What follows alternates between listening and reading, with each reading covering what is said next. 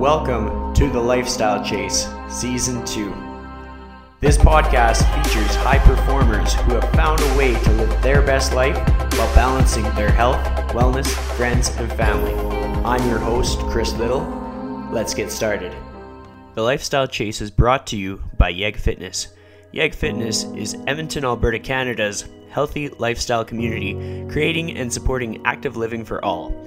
Check them out online at yegfitness.ca and on social media at yegfitness. Today's podcast episode is with professional athlete Kayla Alexander. She's also a published author and illustrator.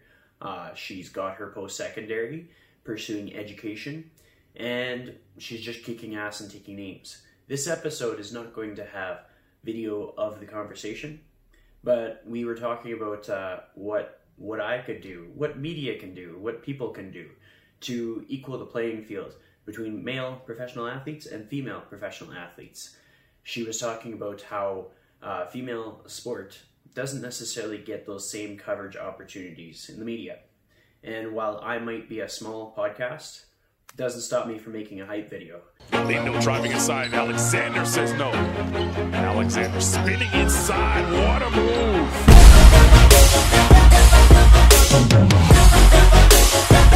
Alexander. Oh, what a move.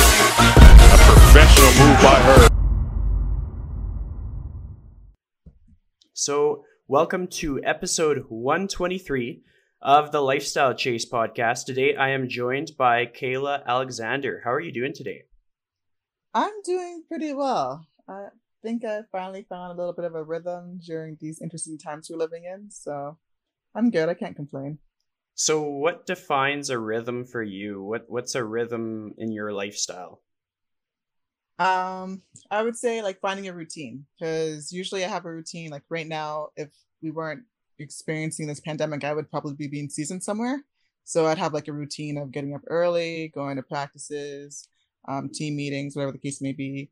Um, so while I'm here at home, my routine consists of getting up early, starting with quiet time, doing um, my devotionals, whatever I have on the docket that morning, then doing my workouts, and then after that, just tackling different projects that I've been wanting to get done or had my eye on but didn't have the time to do. So now, with all this time we have, I'm just trying to be productive and use let the creativity flow. That's awesome. I'm curious, what are some of the projects that you've been able to really uh, dive into during this time? Um, a lot more writing, which I'm excited about because I have one children's book out and I definitely want to write more. Um, I realized I really enjoyed that whole experience from um, writing it, sharing it with the world, um, diving into the topics with kids and we discuss it and just interact with each other, um, adding different projects. So the first book I wrote was The Magic of Basketball, and I have a second project that's kind of like an add-on to that that I just finished the outline for, which I'm really excited about. So I want to get that rolling. Um, but yeah, mostly just children's books and things like that. That's awesome. What inspired you to uh, start up with the book of the magic of basketball? What was your why for creating that book? Okay, so there's a few reasons. um, first, I went to university and got my degree in education. I knew since grade two that I wanted to be a teacher. I had the most incredible teacher, Madame Cassette. Um, she was very artistic, she was incredibly patient, and she just made learning fun for me and brought out a lot of my artistic and creative side. And I realized, wow, like just the impact that she had on my life. Like to this day, I still feel how she made me feel and like the effect that she had. So I told myself I want to be just like her and I want to teach. So that was number one. Number two, my love for art and creating. Um, it's always been a passion of mine. I kind of fell away from it when I started playing ball more intensely. Um, but when I started playing pro, I was able to fall back into it because I had more uh, free time to enjoy that hobby. Um, my love for basketball. I love playing this sport. It's blessed me in incredible ways. And throughout my journey and over the years, I've learned that basketball is more than a sport. And if you allow it to, it will bless you with so much. And that's why I call uh, the magic of basketball because it gives you so many different, I like to call them magical gifts, um, whether it's life skills, new opportunities, things like that. And then the last reason for my why is just to pour in or share my journey and experiences with young kids and show them like um, if you allow it. Basketball can be a vehicle and it could create great opportunities. So it's like a mixture of all four of those things coming together as one. Well, I love that whole analogy in that like sport is more than just sport and just how it can teach people their their inner per- potential. Um, when it comes to that, just to give people a better idea of like who you are today and and what you're about, what makes you who you are. Like, if you were to describe yourself, like in your like LinkedIn profile or something, like what makes up who you are as like what you do, and maybe in um, non unprecedented times. So, like before COVID happened, uh, what made up who you are? That's a deep question. Uh, um, and I feel like the typical LinkedIn answer would be published author, illustrator, professional basketball player. Um, what else? Uh, lover of like just wants to inspire, motivate, and encourage the youth, like something along those lines. But then, if you want, if I were to just describe myself, I would say I'm a woman of faith, um, someone who loves her family and who also loves her like her alone time. Like I love my space. Um, someone who loves to travel and explore the world and discover and learn new things. Um, someone who loves to be creative. Someone who can be silly at times. Um, so there's like that's hard to try and like define who you are because I feel like too often especially as uh, athletes and student athletes, especially, we get so caught up in our identity being what we do. And it's just like basketball is not my identity. It's a part of who I am in the sense that it's what I do and I enjoy doing it. I love doing it, but that doesn't define me. That doesn't make me Kayla, if that makes sense. It like, totally more... makes sense. Yeah, I, I, think that's a valuable takeaway for a lot of people. I think a lot of people who uh, strive towards betterment in one aspect of their life start to feel like really tied to that thing. So, like, if somebody was like an Olympic athlete, then they would see themselves as an Olympian, and then they'd forget that there's so many other talents that they might have. Like maybe they're good at carpentry, or maybe they're a good mother or father, and there's a lot of things that we can pay attention to. Um, what's the thing that you've paid attention to more during the pandemic that uh, really stands out to you right now? About like who I am? As yeah. Human, no. Um. Ooh, what have I typed? coming in hot with all these like good deep questions. Look forcing me to think. Hmm. I guess something I've discovered about myself, I'll say, is I had to learn to like one to let go of control. And I think that's something that I've been learning with my faith too. Like too often I, I like to know things like, okay, um like i like to know my schedule like okay i know for the next like four months i'm going to be here playing or in the next eight months i'll be here playing or just like to know what's going on. And with this whole pandemic it's kind of hard to plan and you're kind of living in the unknown like you don't know when the world will be safe again when we might have another season when i can do certain things. So being in that little limbo is kind of annoying in a sense but then also my faith tells me like to trust god and that he has a plan and purpose for everything and that during this time it's also forced me to just be still and know like he's in control. So I'm appreciating that part of it. Um, and then also from a creative side, um, I'm that kind of person. I like to be, I don't like wasting my time. and I like to know that I'm doing things and being proactive and productive. And so when this pandemic started, I was like, great, I'm going to be so productive. I'm going to get all this stuff done. And then I realized you can't force creativity and inspiration because by week two, I just hit a wall where nothing was flowing at all. Like the creativity just stopped, and I was like, I'm not. I was trying to write and force things, um, and it wasn't happening. I realized, okay, Kayla, like just let it go. Like you can't force this. Like just be still, be present in the moment, enjoy this time, and then when you relax and let go, that's when the creativity will start flowing. And I noticed that to be true because now the creativity is flowing again. I'm inspired, I'm motivated, and just excited about what I've been working on. Well, I mean, I think that's something that a lot of people can relate to. There's a lot of creative people or just driven people that hit walls like two weeks into this, or even just in normal times in anybody's career, wherever that may be, they hit a wall. Or you, you spoke about faith, and I think that's really empowering to talk about because a lot of people, it's tough to talk about that in this crazy dynamic world of all the different uh, ways that we can show up in it. But in saying that, is there ever been a has there ever been a time where when it's been really tough to have faith in in the unknown being in uncharted territories if if that's something that you can think about yeah absolutely there's um definitely for sure, yes. Um, for me, there's two sides to it though. First, it's like when I'm in it and it first happens, like really like, what's the purpose in this? Like, what's the point? Like, this is just frustrating. It makes it doesn't make sense. It's not fair.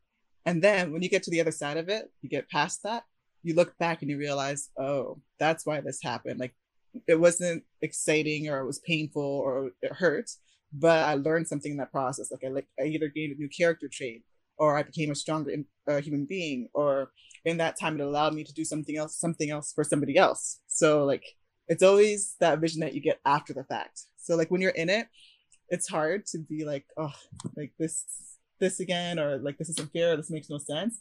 But I have to remind myself of the past of when I went through something difficult and God showed me through it and blessed me in some kind of way from it if that makes sense. That totally makes sense. I think that's an awesome takeaway for a lot of people during this time, whether it be they're struggling with their business, with their fitness goals, with anything that they think isn't quite right, isn't fair, or it just sucks. Um, we learn, we get character traits from it, as you said, which makes me curious. What are three character traits that you've gotten that you can just think of off the top of your head, be that through basketball or just human being things, just stuff that happens in your life, but just three of them that uh, come to mind. Um, the first one is perseverance, um, not giving up, especially when times get rough. Because I've had a few moments where things just weren't playing out how I thought they would play out, or wasn't going according to plan. And by sticking through, I eventually got to the other side. I got where I wanted to go. So perseverance for sure, for sure.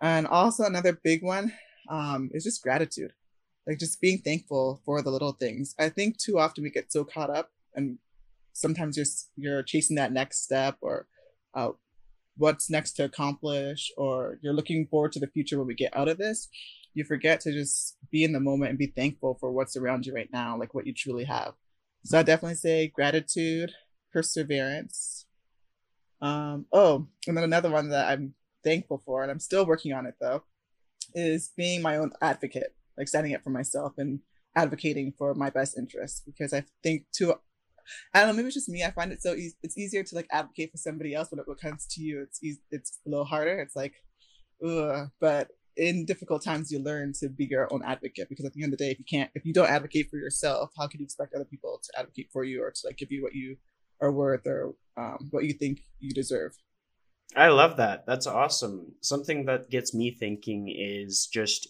your role in sport like you're a role model in sports um, you're an advocate for people feeling empowered um, when is a time in your sports career so far when you've maybe wished that you could be a bigger advocate for yourself if if you can allude to anything in that way um in the sports world being a bigger advocate for myself hmm what comes to mind? I think sometimes it could be in like the small, just doing like the small, tiny actions. So I think if you get used to doing the small things, eventually when it comes to like the bigger things, becomes easier. And this is like a really minuscule thing, but something as simple as um, like okay, you know the whole like you have a post player, and usually for us post players, um, unless we're getting rebounds, offensive rebounds, defensive rebounds, or tipbacks, um, we aren't getting the ball unless our guards or our teammates are passing to us. So you always try to be a big target, do what you can to present yourself so that um, your, your teammates can get the ball into you easily, and then hopefully you do what you're supposed to do and you go in and score, and you can score. Um, sometimes I remember early on, I was getting a little frustrated because I felt like I was doing the work and my teammates weren't getting me the ball, or certain teammates would miss me, and had, it got to the point where eventually I had to be like, okay, Kayla, you gotta start using your voice because I can be a little quiet and shy at times, and that's one. Like, use your voice and start like calling for the ball. Like, just that simple action will get you used to like communicating to people. Like, okay, this is something that I want. And then two, um, once you get used to that aspect and them hearing your voice, if it's still prolonging or keeps going on, then you can take one of your teammates aside and be like, okay, so help me um, what can I do or what do I need to improve on so that I can become a better target, so that you feel comfortable getting me the ball, so I can help our team to be successful. So I feel like something small like that, starting with just yelling for the ball, and then if nothing changes, having the knowing what you're capable of and having the confidence to pull a teammate aside and be like, okay, what can I do so that you feel comfortable getting me the ball or so I can get the ball. I think those small things add up in the bigger picture of life because when you feel like someone's not um, either giving you what you think you're worth or what you deserve, you'll have the confidence to use your voice and stand up for yourself. Yeah, well, I mean, I think that's a pretty powerful analogy because in in my world, from what I've seen, I've interviewed some high level female athletes in the past, and then when I think about like their their experience in professional sport to perhaps like uh, a male's experience in professional sport, and I'll give you a good example. So like um, here in Edmonton, we have Jelena Mrdjenovich. She's a world champion boxer, and then you compare her professional athlete experience to a male professional athlete boxer and it's a totally totally different ball game like different media exposure different income different uh, sponsorship opportunities and it makes me wonder like why why can't that be the same and then so i'm talking to a professional uh, basketball athlete and yourself and i'm like okay so like let's what what can i as a podcast host do to help you get the same opportunities that like a, a, male professional basketball athlete can do. So then let's pretend we're on the basketball court and I'm trying to get you more opportunities to to short score baskets as as a male what can i do to help you succeed in in your professional um athletic endeavors um honestly i think it starts with one just you know the whole like be being supportive and celebrating um, not just what uh, the men accomplish, but also celebrating what the women accomplish and like what we're capable of doing. And I, I've in a sense, I wish we would stop the whole comparison, like oh, like women's basketball isn't as exciting as men's basketball because we play below the rim usually. We're not playing above the rim, like we're not dunking all the time. And at the end of the day, it's still basketball. Like the goal of the game is to whoever scores the most baskets at the end of the game wins, and that stands true in the men's game and the women's game. Our styles of play might be a little different, but we still have incredibly smart players. We play great team ball.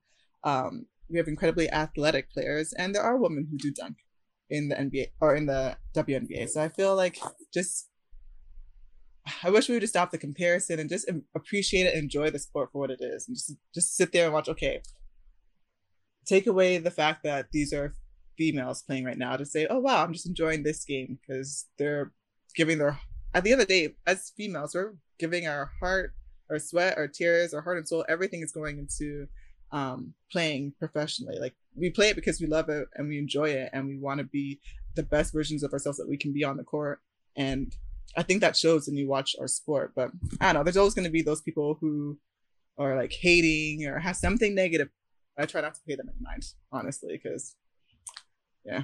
Well, that totally makes sense. Something really helpful for you, feedback wise, is honestly the most conversations that I've had about uh, fe- female basketball have always come to the conclusion that it's it's a very technical sport to watch. Like if you were to compile a drill and say, "Now I want you to do that drill exactly as it is on paper," you're more likely to see it in female basketball if you want to see like a play done concisely and well and smartly, it's more likely to be in female basketball. I remember when I was in high school just playing like um, rural basketball on a team or watching other teams. Like it was really cool to watch the female teams play just because of how they were fluid as a team, um, how you could just kind of see the the play string together, how there was, in my biased opinion, I saw a lot less ego on the court there there wasn't so much showboating. It was more like, okay, how can we help this person um, succeed on this team? Because if one person's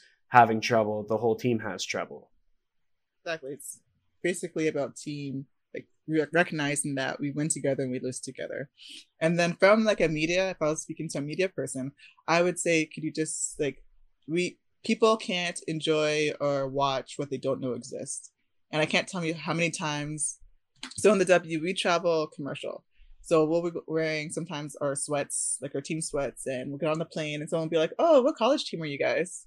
I'm like, No, we're not college, we're a professional team. And they're like, Really? I was like, Yeah, we play the W. I play for so and so team. And they're like, The W? That that's a thing, it exists. I'm like, we're in 2020. So if people don't know about us, how can they watch the games and celebrate and enjoy? So I wish the media as well would also dedicate more time and uh, resources to sharing um, our games, whether it's women's basketball, soccer, whatever, like just broadcasting and sharing and um, putting our games out there as well, marketing our games. I totally agree. I'm on the same page as you there. Now I'm going to segue us into something that uh, I'm hoping it will bring you good memories because for basketball, basketball is one of those sports where your mentors make a huge difference. Your coaches make a huge difference. I know for myself, I've had basketball coaches, whether they coached me or whether they watched from the sidelines, they've uh, influenced me in who I was even outside of the sport. Because for me, I just played a couple years in high school and that was it. But then it uh, influenced who I showed up as as a personal trainer, as a human being, as a family member. Um, if you can think of a mentor or a coach that was extremely impactful to you, um, share share a little bit about them if you can. Honestly, I've been pretty fortunate, and I've had so many throughout my life from when I started as a kid high school, college, to even playing professionally. I've had so many incredible mentors. So I think I've been pretty fortunate in that sense. But if I had to think of one, I'd want to say my pops. And I say that because so my father, he was a really good ball. Well, so I've been told by many people, he was a good ball player back in the day. I'm still waiting for video evidence of this. Um, but he could jump out of the gym and he was competitive, just talented, and he was well known in the Toronto area. Anyway, so you would think having three kids, he would maybe like try to force one of us to play ball, but no. Um, he let me come into it on my own. So I didn't start playing ball until a friend came up to me in the seventh grade and she was like, Kayla, you're tall, come to a basketball tryout with me. I'm like, okay, whatever, I'll, I'll go. I'm down to try something new. And from there, when I made the team, though I shouldn't have because I was terrible, um, the coaches gave me a chance and then that's when my father was like okay if you want to play i'll teach you some things and he just his he was sharing his love for the game with me teaching me different drills. I, will always remember those moments when we were out on the in our driveway. He was teaching me how to do just a simple layup um, teaching me english to get the ball to roll off the backboard a certain way um, and then I'll remember like as I started taking it more seriously and realized like, oh, this is something that I can use to get like free education. That's when he upped it up a bit, like the intensity. And I remember in high school, I used to hate it after a game where I played poorly. I would dread the car rides home because I knew he was going to tell me something like, okay, so this is what you didn't do well. This is what you did do well. Like he, he would critic, uh, he would have criticisms for me, but it wasn't in a like a it was in a positive way, if that makes sense, like to help me to improve. Um, and honestly, because of him, I'm incredibly thankful because I'm where I am today. He supported me 100%. Like even when I didn't have good games and he gave me my criticism, he still was like lifting me up, telling me this is what you did well during this game. Um, he encouraged me uh, throughout my entire journey with the game of basketball, and to this day, he's he and my family are like the biggest supporters that I have. So I'm just incredibly thankful to him and all the lessons and I feel like as well too with those criticisms and those car rides home that I did not enjoy. Um, it taught me to be uh, mentally tough too and be able to uh, take criticism so that when I got it from other coaches and it came in maybe not always bundled up in a nice way, I could handle it because I knew it wasn't personal. It was just they were trying to help me to be better. So. When was the first time that you had someone other other than your dad like give give that kind of criticism in which you had to kind of like sit on it for a bit. Like, let's say it's the first coach that ever said something critical about your play and at first maybe you got mad but then you realize like oh no like this is this is to help me grow. Can you can you think of an experience like that? Um i don't know if i ever i see i never took it personal like because i got it from my pops first. I didn't take it personal because i've had coaches who like their style is to yell at you. And I would just take the yelling, take what they had to say, not necessarily how they said it, but what they were saying, like the important part, and just keep going. So um, I can't think of a time where I got mad at a coach for like yelling or being critical to me because I got it from my pops first. I knew not to take it personal. So I'm kind of thankful for that because I feel like if I hadn't got it from him first, I would have reacted differently when I got it from coaches. Yeah, absolutely. I mean, that's that's an important skill to have. It's kind of like uh, letting the the water trickle off or i forget the analogy but it's just that that sense of resilience and self-awareness to sort of kind of see the bigger picture. And you're the best thing that you said there was talking about uh, not necessarily seeing how they delivered it, it but what they delivered because some people can be very abrasive in like a coaching scenario and maybe different players respond to different things. And the more resilient you are in how you receive that that coaching probably the the further you'll go because then you're able to absorb more of what they're trying to communicate to you. Exactly. And sometimes you'll get it from your coaches sometimes you'll get it from your own teammates but you got to realize like it's the heat of the moment. We're in the thick of the battle of the game. We want they want to win you want to win. So at the end of the day like once if you i feel like once you have that relationship first like you have a good relationship you guys understand like we're cool we, we respect each other as human beings. Um we care for each other. Just we also want to win. We're competitive people. So when you understand that, um, it does, you don't you learn not to take things personally. It's like, oh, it's basketball. They want to win. I need to do this better. Or I'm not doing this. Kayla, pick it up. So it's so true. Um, when thinking about like your your basketball journey and going through and getting scouted and stuff like that, like what has been like the the defining moments for you in making that choice of where you wanted to go um what team you would want to play on what coach you would want to play for like what what helps you make that decision? Um so i'll answer the first part. Like the defining moment for me was in grade nine when i got my first ever mail from a university. And i think it was from texas tech or something and I was just one shocked because I was like, whoa, how did they find me all the way from Texas, like different country? Two, they think I'm half decent at this game. Like this is a possibility. Like I can actually continue to pursue this and get an education out of this. Um, that to me is burned in my head. So I always remember like I got that piece of mail and I put it on my fridge. So I was just so excited. And I realized what the possibilities were just because of that one piece of mail. And then as far as like choosing like a school style of play, like where I want to play, like college wise. Is that the question? Yep. yep. Um, so I went through the process with my parents, thankfully. Um, but the piece of advice I always tell student athletes is um, you got to think like big picture. So, one, I looked at um, education. That was the first and foremost. My mom drilled it into me early. Kayla, you're a student first, athlete second. Um, so education was important, and I wanted to go somewhere where I could get a degree that I wanted.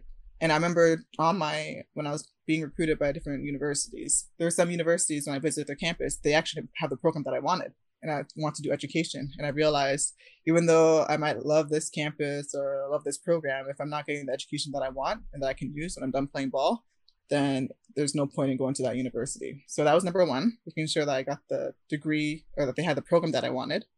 Um, number two, something else I looked at was um, the support from my parents. Um, I'm not like I'm not afraid to go far. Like I travel a lot now with um, basketball, so I'm I'm used to being away from home. But um, in college, um, I wanted my parents to be able to, to watch me play and support me. And the nice thing about Syracuse is that it was only four hours away, depending on the border, maybe five, six hours um, from home. So my parents could literally drive down, and watch the game and go back home the same night. So that was great. And it was also close enough that they can come watch and support me, but far enough that I had my independence. I felt like I can do my own thing. So that was another thing I looked at. Three, um, the actual program. So like their style of play, um, opportunities for me to play as well. Got to be realistic about that. So with Syracuse, um, the style that they played was really uh, upbeat, fast. They like to push the floor or push the ball and run the floor, and I, that's how I like to play too. I like to run, use my quickness if I can, and they also will use utilize their bigs. Um, and also at the time in Syracuse, I played prim- primarily on the block down low. So um, my style of play fit their style of play. And then there's also opportunity to play as well because um, when I was coming in, I think there's me and my roommate Shakeya were coming in. We're both bigs, and then the the seniors ahead of me, there's a senior and a junior who also played my position, but there's opportunities to play that I could earn a spot. So I was excited about that and it was realistic.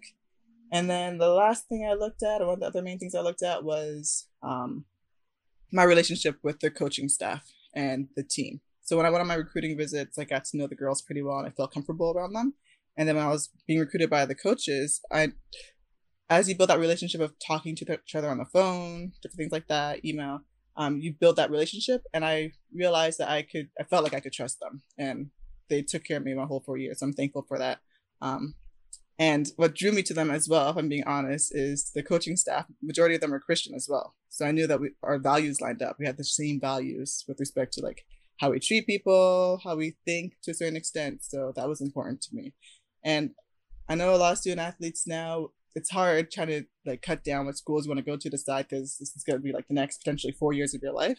Um, but don't get caught up in the things like, ooh, they're like a Nike brand school versus a Adidas school. Like, don't get caught up in those things because when I look back at my four years, I don't think about the gear. I think about the education experience I got, the time I spent with my teammates and the coaching staff, the games we played, um, and how much fun I had with the people. So I think that's the most important thing. Don't get caught up in like the other fancy stuff like ooh look at our facilities which is nice. It helps to have nice facilities but like don't get caught up in those things because when you look back that's not what you're gonna remember about your time at university. Well that's so true. That's an important sentiment just universally. I mean like some people get uh, caught up in the amount of followers that they have on, on the internet or the amount of uh, fancy possessions they have or what pair of shoes that they wear but it's kind of it's important. It's like you talked about with uh, values and, and faith and stuff just like if a person believes in being a good human being and looking out for other people around them, and then the people that they surround themselves are of similar belief, then it's a lot easier to uphold those in times of doubt and in times of like facing obstacles, whether it be on the court, off the court, in times of pandemic. Like, I can only imagine how helpful it would be to have people that are kind of aligning with you in a time when, like, nobody knows what's going on, how long we're going to be away from what is normal, and like what the future will be like. Exactly. Exactly. So, in progressing through sports, um, going up to each different level, have you ever faced any like obstacles, things that just kind of got in your way and frustrated you, or has it been a pretty easy road? Oh no, no, not at all.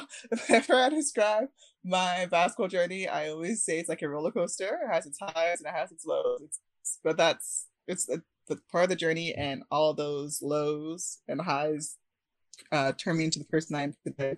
Um, yeah, I've had my share. Um, I remember, um, so when I got to the league, I had like a big learning curve I had to overcome with respect to this, just like the style of play because I went from college where I was primarily um, just my focus was to play down low in the in the post, and I went to a school that played zone two three zone the whole time. So just stay in the stay in the paint and protect the paint is my job. And then when you get to the pros, you're not really playing zone like that too often. You're playing man to man, and you have to be able to go out and hedge somebody, uh, switch, um, doing different um, schemes on defense. And I wasn't because I hadn't practiced it. I had a lot. I had to over. Had a learning curve I had to overcome. So that um, stunted, I think, my time in my minutes, which is totally understandable. I need to learn grow, so I did get a lot of time on um, my first few years in the league, but I learned a lot. And when I was in practices, um, those were great because I was playing against some of the best players um, in practices, and that was making me better. And then going overseas, helped me to improve the game as well and just to catch up with the speed of the game, just techniques and things that I was lacking in. Um, so I'm thankful for that because again, perseverance makes you a stronger human being. It teaches you like if you keep pushing through and you persevere, you can get through anything. Um, also had my fair share of injuries uh, recently as well too. Um, just so one of my biggest dreams it was to hopefully represent my country one day at the Olympics um, so represent Team Canada. And I remember the first time I tried out for the, because I played junior nationals growing up, and then I tried out for the national team the first time, didn't make it, and I was like, okay, I'll just go back, um, go back to school, work on my skills, get better. And then I think a couple years later, I tried out again, got cut again, so that was frustrating, and I realized I had to develop my game if I wanted to play at this level. So I worked some more on my game, stayed away from Canada basketball for a bit, so I wanted to like develop and just I just needed to mature, I think, and grow up. And then I think it was two summers ago, I tried out again, made the team. And then unfortunately, this was the year we were going to Worlds for the World Championships, and it was in Tenerife, Spain. Um, we have our first exhibition game against Japan. I play okay. Second exhibition game is the last exhibition game before we leave for Tenerife against the USA. Tear my, partially tear my MCL. So I'm out. So I can't even play with the team anymore, off the team. And that was frustrating. So I'm like, well, I got rejected so many times. I finally made the team only to have it taken away again by injury. And then injured myself again uh, the following fall when I was playing Team Canada again. We started with the qualifications for the Olympics. Um, during the FIBA AmeriCup, it was the semifinal game against Brazil. Got hit, did my MCL and my PCL. So that was fun. So I was out again. And then I missed the second Olympic qualifier, which was taking place on our Canadian soil, which would have been amazing and fun to play uh, for my country on Canadian soil because I don't think I ever had that experience, but wasn't meant to be. Um, but then I got healthy enough and like fought through and was able to make it to help the team qualify in February for the Olympics. And we went undefeated, we qualified, and I was excited because this is potentially going to be my first ever Olympics. Finally, would have accomplished a dream. And then pandemic hits. So, um, honestly, my journey with basketball has taught me to persevere. It taught to stay strong. Uh, all of me to like, um, with God as well. Like, unfortunately, things don't always play out the way you want it to. But like I said, you either gain a new skill, you see a new perspective, you become more appreciative. Like, um, very thankful. I try not to complain anymore when I have to do cardio because there was a time where I couldn't do it. Like I couldn't even like get on a treadmill or, or walk properly. So I'm thankful for the ability to be able to walk and run. Um, so just the small things like that. Um, but yeah, basketball is a journey of ups and downs, and I think it mimics life as well too. In life, you're gonna have your ups and downs, but it's not about when you get knocked down. It's about how you react. Are you gonna stay down? Are you gonna decide to like change your mentality, change your perspective, and just keep pushing forward? Well, I think that's important for people to hear because they're seeing like perhaps they're just seeing your highlight reel. Maybe they're seeing the times when you have the cool uh, photo shoots or you score the basket or like just like little things that happen that work out for you that are awesome. And that's that's what uh, social media is about. That's what media is about. Like half the time you see sports highlights, you don't necessarily see the string of the the times that professional athletes have had setbacks and have had to face the fact that like a worldwide event is going to totally take a, a, major goal out from under them and there's nothing that they can do about it. Like those are tough moments. And yeah it's totally about how how you get back up in in doing that. Um you talked about teammates that you've had to face and just different or not teammates but opponents i should say. Opponents that you've had to face and how you get into different calibers of play and the opponents get very talented. Um, I know for myself in everything that I've done, I face somebody that's that's really talented, and I learn about myself. I learn about uh, what I need to improve on, what I'm good at. Um, what's been your experience with that as far as like the athlete experience goes? Oh no, I agree with what you said about when you challenge or when you be challenged with something, it shows you like your strengths your weaknesses and where you need to improve. And that's also what I love about the game of basketball. I feel like there's always a new level to get to. There's always something new, like a new skill, a new concept, something to learn that makes you a better player. So I love that aspect. Um, a fun story. I don't know if it's fun, but interesting story. Uh, when I was in college, one of my assistant coaches, uh, Cornell, he had me watch game film on Jayne Appel from Stanford because he loved the way she ran the floor would bury her defender in the paint, and then she went to her easy left and right hand hooks. Easy money. She was productive, efficient, and she dominated and helped her team to be successful. And my coach was just showing me film because he's like, I want you to play like her. Like, take what she's doing and add that to your game because it's going to help you to be successful. Uh, flash forward, I get drafted, and guess who's my teammate in San Antonio?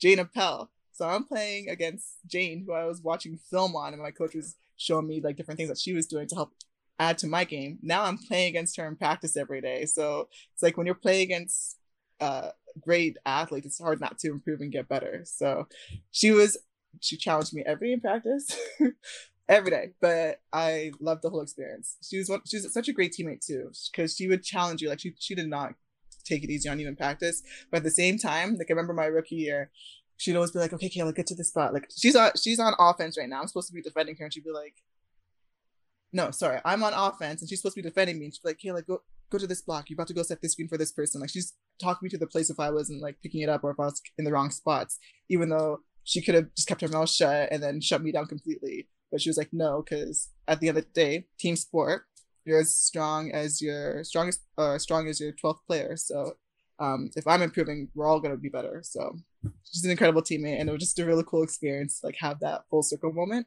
So well, that is super cool. And I mean, I share that belief in the industry that I'm in. Like, I'm in an industry where there's all kinds of personal trainers all over the place, all kinds of podcast hosts all over the place. And it's like, you could like hide all your secrets and be like, no, this is just for me. Or you can make everybody around you better. And like, we each only have certain skills. And so we have to lean on the skills of the people that surround us. So, like, um, I'm not going to be good at some drills, whereas my colleagues in the industry will be good at other drills. And so there's certain times when I'm going to need to lean on a colleague to help me progress a client or lean on another podcast host to get a certain guest on to to help with like my my overall goal. And it's uh, teamwork makes the dream work. That's something that uh, an old coworker of mine from like a decade ago would say often. It's held true. It's like in life, in sport, everything.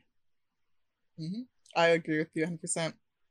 So then when it comes to your off the court pursuits, like you're very leadership oriented. Um, you do practice what you preach when it comes to being a role model. What what makes that um, such a passion of yours to be a speaker and to be an author and to be all of those hats that you wear? Honestly, I just want to be what others were for me when I was growing up. Like I had so many awesome people, mentors, uh, maybe like it was an older teammate who I was playing with, or a coach, or somebody who they people always poured into me and they always encouraged me. They educated me, inspired me, motivated me, and I just want to be that for the girls and young boys coming up and just show them like I was just Kayla Alexander, a regular girl from like well, I've been so many places, but let's okay, Milton now, from Milton, Ontario. And if I could live this life that I'm living, live out a dream, you can do it too. It's not going to be easy. It's not going to be a nice, nice ride to the top. But if you're willing to put in the work, make a couple sacrifices along the way, stay dedicated, um, this could be you could you could live out your dream as well. So I just wanted to be that for others. And then I saw this saying the other day that I really liked um, be somebody that your five year old self would be inspired by or proud of, and that your 85 year old self would be inspired and proud of. And I was like, I like that. So I just try to hold that true or keep that true. And then also my values, my faith too is important to me. And I just try to live in a way that shows and reflects my faith because at the end of the day, when it's all said and done, um, I would be nothing or I wouldn't be where I am if it weren't for the love of Jesus. So I just try to live in a way that shows that in my life. So. Well, I think that's like an important sentiment and just kind of reflecting on the whole be someone that like your 5-year-old self would like look up to and be someone that your 85-year-old self would would be proud of. Um who what kind of people did you look up to when you were 5 years old? Can you go back that far in time? Can you recall? Memory going way back. Um, let's see. Who did I look up to? I think growing honestly, when I was five, I want to say that the people who I looked up to or who inspired me, the people who weren't afraid to like go after what they wanted. Because I feel like it's something that you grow into. But even at a young age, like I know there was times where I was either hesitant or afraid to do something because of would I fail or how would other people perceive me. Um, so I always admired people who were looked like they were living out their dreams and like not being afraid to try something new or just um, yeah, just being courageous, I guess, in that sense. Um, but throughout my life, like I remember when I was playing up for Barry Royals, I was playing up with the older girls and I admired them because of what they were capable of doing on the floor, like their skill level. And I was like, if I just keep practicing, maybe one day I can play and look like her, like on the court. Um, and then in college, um, just whether it's um, like looking at other like pro players or even people like just even having like professors who were passionate about what they did and like were eager to share their um, their knowledge with me and just looking at them and being like if i can do something that i'm that passionate about and enjoy looking forward to, like I look forward to waking up every morning because I get to do what I enjoy and um, I get to help people in the process, then like you can't beat that. So that's something that inspires me that I look up to and that I want to hopefully be able to live out one day. Or I'd like to think I'm living it out to some degree. You're totally living it out. Don't doubt yourself. Um, something that I think is cool is thinking about how many people are probably looking up to you right now. I think a lot of people tend to be hard on themselves and they don't realize how influential they are just by being themselves, which is one of the most important reasons to be yourself and like kind of like follow your heart and do do what matters most to you, like following in in what you believe in and all of that stuff. Um, in your career so far, have you ever encountered like a, a young fan or had any interactions with somebody that's been following your journey and wants to be just like you? I have, which is always a very surreal moment where it's it's one of those moments where it's like you're like, oh, that's like you're flattered, but at the same time you're like, like I'm just Kayla. like yeah. I promise I'm a human being. If you saw me at home, you'd see like I, am boring. Well, not boring, but I'm just a regular person. like I'm just like you. So um I don't know. I, I those moments keep you humble and also keep you inspired to keep pushing too, though, and to keep bettering and being a better version of yourself. Well, those moments help with resilience too. Like it's just like just like you've had so many obstacles already. I mean, I've had obstacles too. We're both going to face all kinds of obstacles in the future, whether COVID nineteen is going on or not. Just like every every new leap is going to have a few roadblocks, and when you we can think of these moments where like you know we're doing something right, like where we're inspiring somebody to do something better for themselves like those can be some of the best tools in our toolkit to uh, face the obstacles mm-hmm.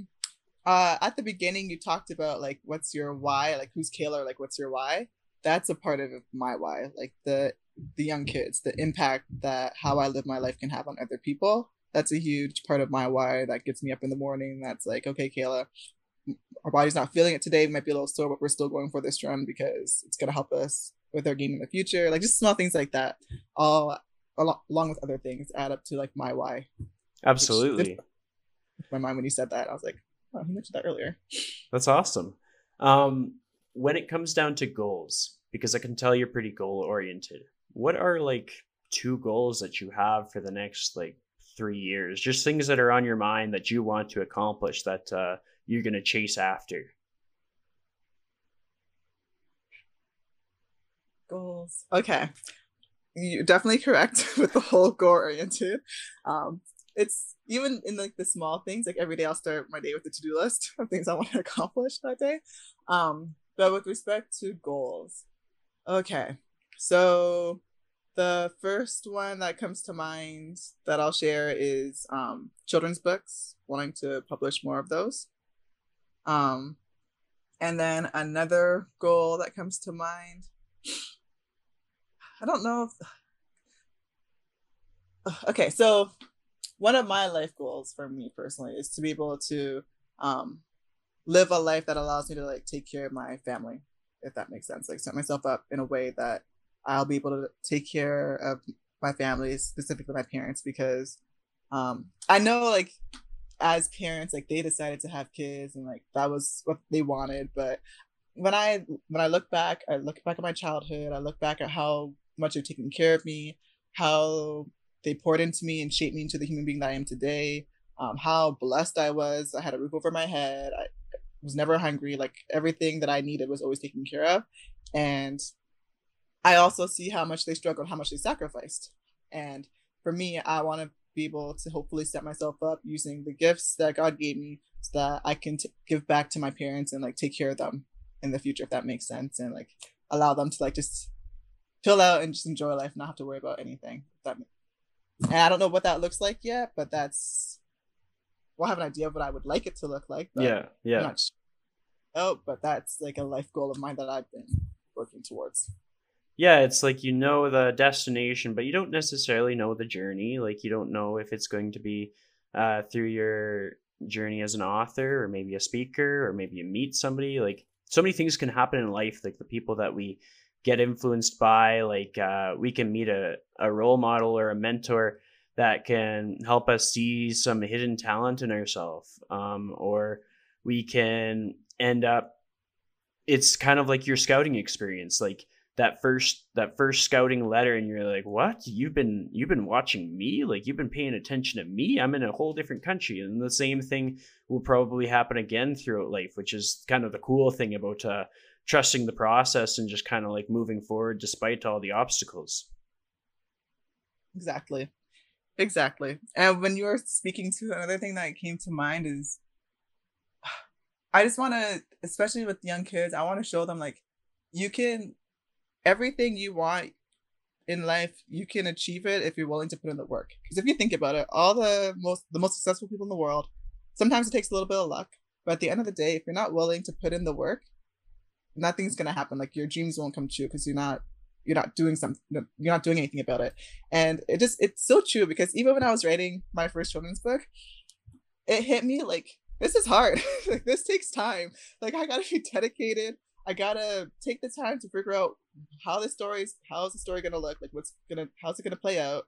Uh, take the time to write it, figure out how to make this rhyme. The time it takes just to do the illustrations, like that takes time and dedication. Trying to figure out how to actually publish it, like it's not easy. It takes it's hard, especially when it's the first time you're doing something. And I think that was the moment where it hit me because with basketball, uh, it, it took hard work too, but it was just I was it was just part of the journey. I was just I was so used to it but this was kind of different and i was like it really the really the only thing that separates people like successful people from everybody else is willing to put in the work because it's not going to be easy. It's going to take it's going it's hard. It's going to take some time. It's going to be frustrating. It's going to take sacrifice and dedication. But if you're willing to push through like anything's possible. And that was like a like a um mind-blowing like wake up moment for me where i was like oh i get it now. It's the hard work like actually putting in the work that makes a difference. It's so true. So, to wrap up this podcast conversation, I have one last question for you. And the question is if you could give one piece of advice on to how to live your life to the fullest in the most authentic way, what would that piece of advice be? I can't give just one piece. There's so many. Uh, what's the one piece? Um, Can I give like three? I'll be like, oh yeah, totally. You totally can. okay, the first one would be, um, okay, first one would be, um, to get past fear and failure. Like it's in life, you're gonna fail. It's it's part of life. Um, I feel like, um, what stops us most of the time is that fear of failure.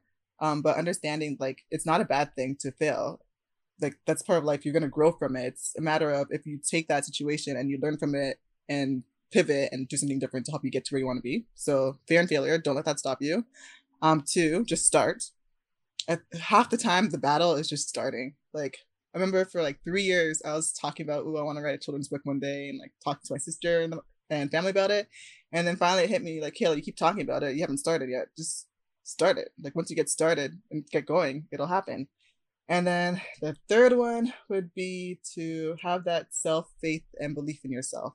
If you truly believe in your dreams and your possibilities and what you can achieve, when you put in that work and you're fearless about it, nothing can stop you. Like you might hit some hiccups along the way, or you might have some like obstacles, but if you keep pushing through, like anything's possible. So those are my three pieces, I guess, for how to live your best life. For that's perfect advice. So thank you so much for joining me today. Oh no. Uh, you're so easy to talk to. So thanks for having me. Yeah, you bet. Your challenge for today is I want to know which obstacle you faced, if you can think of one, um, and how it made you better. So reflect maybe on the past couple years, think about something that knocked you on your butt, and think about how that made you better. Because sometimes getting a little bit introspective can be helpful. Thanks for listening.